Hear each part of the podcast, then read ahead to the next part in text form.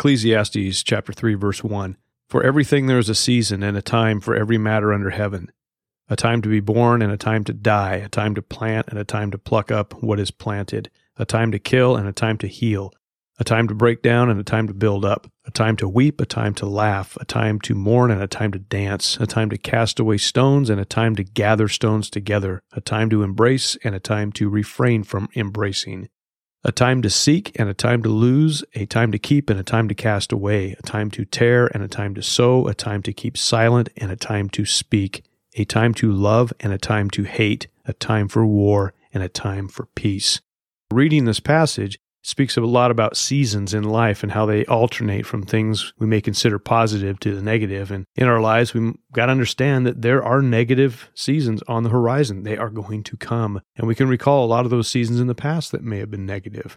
But we're never promised an easy life. Rather, we are promised that the Lord will always be there. And in the negative seasons in life, if we stay rooted in faith, God will bring us out. And He'll bring us into those positive seasons. And this may seem difficult to understand for those who have experienced a lot of negativity in their life, but filling our hearts and our minds with the Word of God allows us to constantly remind ourselves that God is faithful. And there will be at some point in each one of our lives a transition from this mortal life into immortality where things are going to be a lot better. Until then, we're stuck in this life. In Hebrews twelve one, it says, "Therefore, since we are surrounded by so great a cloud of witnesses, let us also lay aside every weight and sin which clings so closely, and let us run with endurance the race that is set before us, looking to Jesus, the founder and perfecter of our faith, who for the joy that was set before him endured the cross, despising the shame, and is seated at the right hand of the throne of God." So he is our example. And in his life, think about the seasons he had in his ministry. There were times of triumph, there were times of persecution, times of joy, times of sorrow. And he had it all. And what did all that work get him?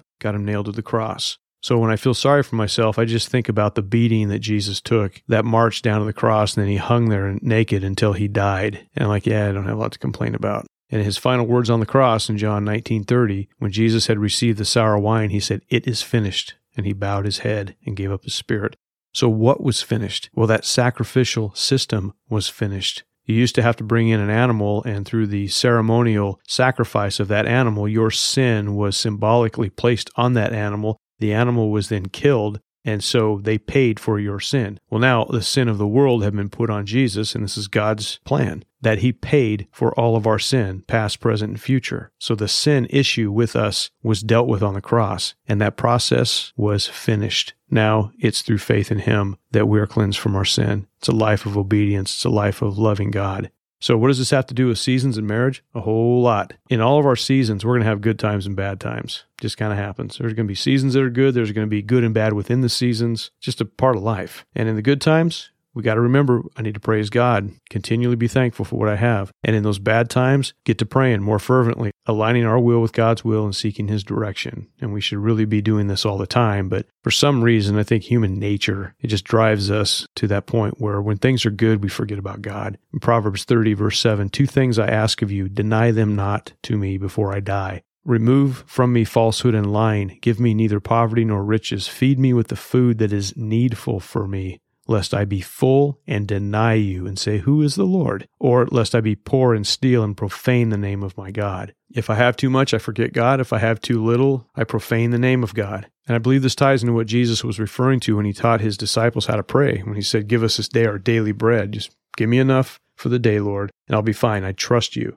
I'm not asking for all this stuff. Just give me what you think I need, and I'm good with that. We get in that mindset, and things are going to change. Things are going to be good. So with this in mind, I wanted to share some of the seasons and what I learned from them. And so that first season in a marriage, you have the wedding, then the honeymoon season where things are new and exciting, especially for those who wait to move in together and abstain from sex until the wedding, which we didn't do. But those people that do that, they start their life off as a totally new adventure. Do it the way we did it, and the wedding, honeymoon, just, yeah, okay, whatever. More of the same is what it is. So that season begins, and then in time, that honeymoon season kind of tapers off and things become somewhat normal, whatever that normal may be for the couple. Things become routine, and I'm now learning about my spouse. I'm learning who they are, and I'm learning about life more. I'm learning about paying bills, about doing dishes, about landlords, about all this kind of stuff. So it's a big learning curve, that first season. But if that excitement is allowed to just kind of dwindle away, then it can be kind of mundane. So it's important at this point in the marriage to really grab onto the Lord and begin to pray together and begin to really read the Word and seek the Lord, because He ends up building that foundation solidly. And if you start your marriage on a solid foundation, that's a good place to be. If you start it on a false foundation or a shaky foundation, it's going to get bad real quick. It's just not going to be that good. This season also, it's where you learn how to deal with finances. And in a lot of cases, it's pretty tight. You learn how to manage money. You learn how to pay rent. We managed our money well during this time. We were very poor. We had no extra money. We were paycheck to paycheck, just scraping by. And we didn't have any bills, but we just didn't make that much money. And this period in our life taught us a lot about life in general and how to win with the resources that we have, how to deal with it, how to be happy with not having everything, which is something a lot of people would be very wise to learn. Once that season kind of comes to an end and things settle down and life is more stable, you have more money. This happened to us. Our second season together was a good season. I was making good money. My wife had a job. She was making good money. We had a lot of adventure. A lot of things that we were doing were really fun. The dreams that I had as a kid, I was able to fulfill all those dreams before I was twenty-six years old. That was pretty cool. But that taught me something too. We had money. We were doing all this cool stuff, but we were missing something. There was something that was not there that I just knew was supposed to be there. All those dreams didn't make me happy. There are seasons that happen when your job changes and perhaps you have to move. That was my case. I separated from the military and I came home without a job. I was overseas. We didn't have the internet back then. We had no real way of applying for jobs other than to mail an application in. I had no idea where I was going to go, what I was going to do. But this new season in our life, we went back to being poor because we were basically jumping into the unknown. This was a big step for us. Financially, we were prepared for the move. We'd been saving up for it because I had a date that I knew I was getting out of. So I'm like, okay, let's save up so we can make this transition smooth. And we did. But this was all new. And so building this life from rock bottom was our task at hand. And this is where we found the Lord. This is when we came to Jesus and everything changed. But that season where we went from one place to another was very uncomfortable. There was a lot of anxiety involved in it. There was a lot of tension and a lot of what ifs, but we made the jump. Our seasons in life change when we start new careers, which is what happened to me. As a new believer, I had a brand new career in law enforcement. That was a big change. I was now working shift work, really weird days, and that affected our marriage. That affected everything, but we had to talk about it. And my wife was patient. She understood it. We knew this was the will of God, so we just kind of went along with it. And that ushered in a new season. Children. We had children. We now were parents. Life was very different. We were now feeding a family of five, learning how to be parents, learning how to do this thing called parenthood. And that put a lot of strain on our marriage and also the new job. And add to this, God says, you're going to start a new ministry. And I'm like, what? And that's the way God does things. He just says, here, here you go. Really? Uh, okay.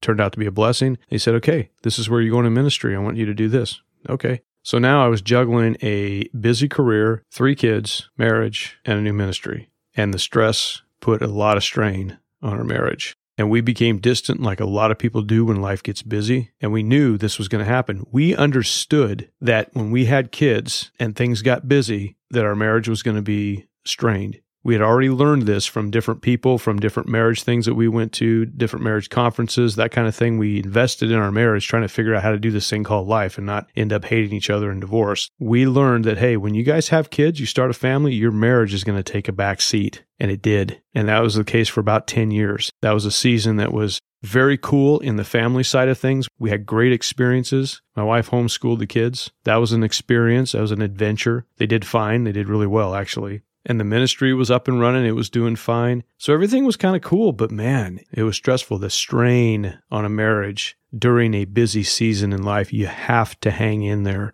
You have to talk about it. You have to make time for your marriage. And it's way better if before you have children, you talk about it and say, hey, just to let you know, I think when we have kids, things are going to get busy. We're going to become distant. We have to expect that that's going to happen. And when that happens, we need to be open and say, hey, I'm feeling kind of distant here. Let's get someone to watch the kids and let's go out to dinner and just kind of hang out. Or let's just go down and do something. That's huge. Very important to do that.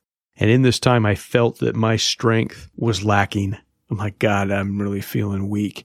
And verses like Psalm twenty-eight seven, the Lord is my strength and my shield. In him my heart trusts, and I am helped. My heart exalts, and with my song I give thanks to him. Those are the kind of verses I hung on to. And God gave me the strength. It was really awesome. Then the kids, they grow up into their teens. You now have a family with teenagers, and those years get really interesting, and we had a lot of interesting times in those years, but we hung in there. We stayed close to our family. We knew this was going to be a critical period in our lives, and so we did things together. We tried to connect as best we could and deal with the issues at hand in a way that didn't make our kids hate us. We did okay. Kids turned out fine.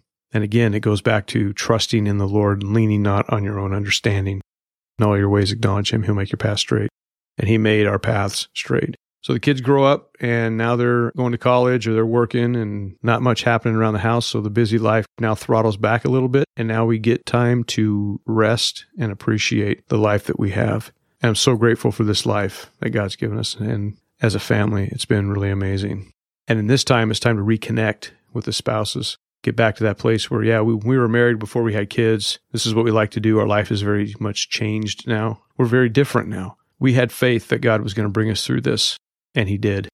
And Paul writes in Second Corinthians five seven, for we walk by faith and not by sight. And he makes it sound so simple, but often it's not. It's hard walking by faith. It's hard constantly repenting of my wicked mind. It's hard putting up with all the garbage in the world. It's hard watching T V and seeing all the evil that's happening. It's hard trusting that everything's going to be okay if I simply have faith. Life is hard. And Jesus reminds us of that. In Matthew seven fourteen, for the gate is narrow and the way is hard that leads to life, and those who find it are few. And this verse always alarmed me. Not because Jesus said there's only few that are going to find life, but because that path is a hard one. It's like, what? I thought it was supposed to be easy. Nope. This is the real Jesus, not the fabricated Jesus of our day where everything's about blessing and prosperity. No, the real Jesus means business, and he doesn't submit to us. We submit to him. So as a reminder, when seasons get tough, remember, Jesus said it would. But don't forget that God is love. And love never fails. And if God is love and love never fails, that means God will never fail. Then you get to the season where the kids are gone. You're alone. Maybe you can retire, maybe not. But life takes a step back and you begin to appreciate all that you have and all that God has given you. A new season has come. Things have changed. And now our stress can drop down a few notches. We don't have to be a slave to an alarm clock anymore. And we can sit there and look back and say, you know what, God, even though we had some rough times, you were always there with us. And now he's with our kids and our marriage survived. And the thing that I'm most grateful for, I'm in this season where I can look back and just realize how good God is. I wish I could always have realized how good God is throughout those times. And I did many times, but I see it so much more clearly now. God is faithful in everything that he says. His word is true. We can trust it. We did. And all of the hard times we went through, we learned from those. We learned how to trust him. We learned how to become more humble. We learned how to repent of things that we may not even realize that we were doing that was wrong. We learned to draw closer to him. And for those difficult times, I am thankful.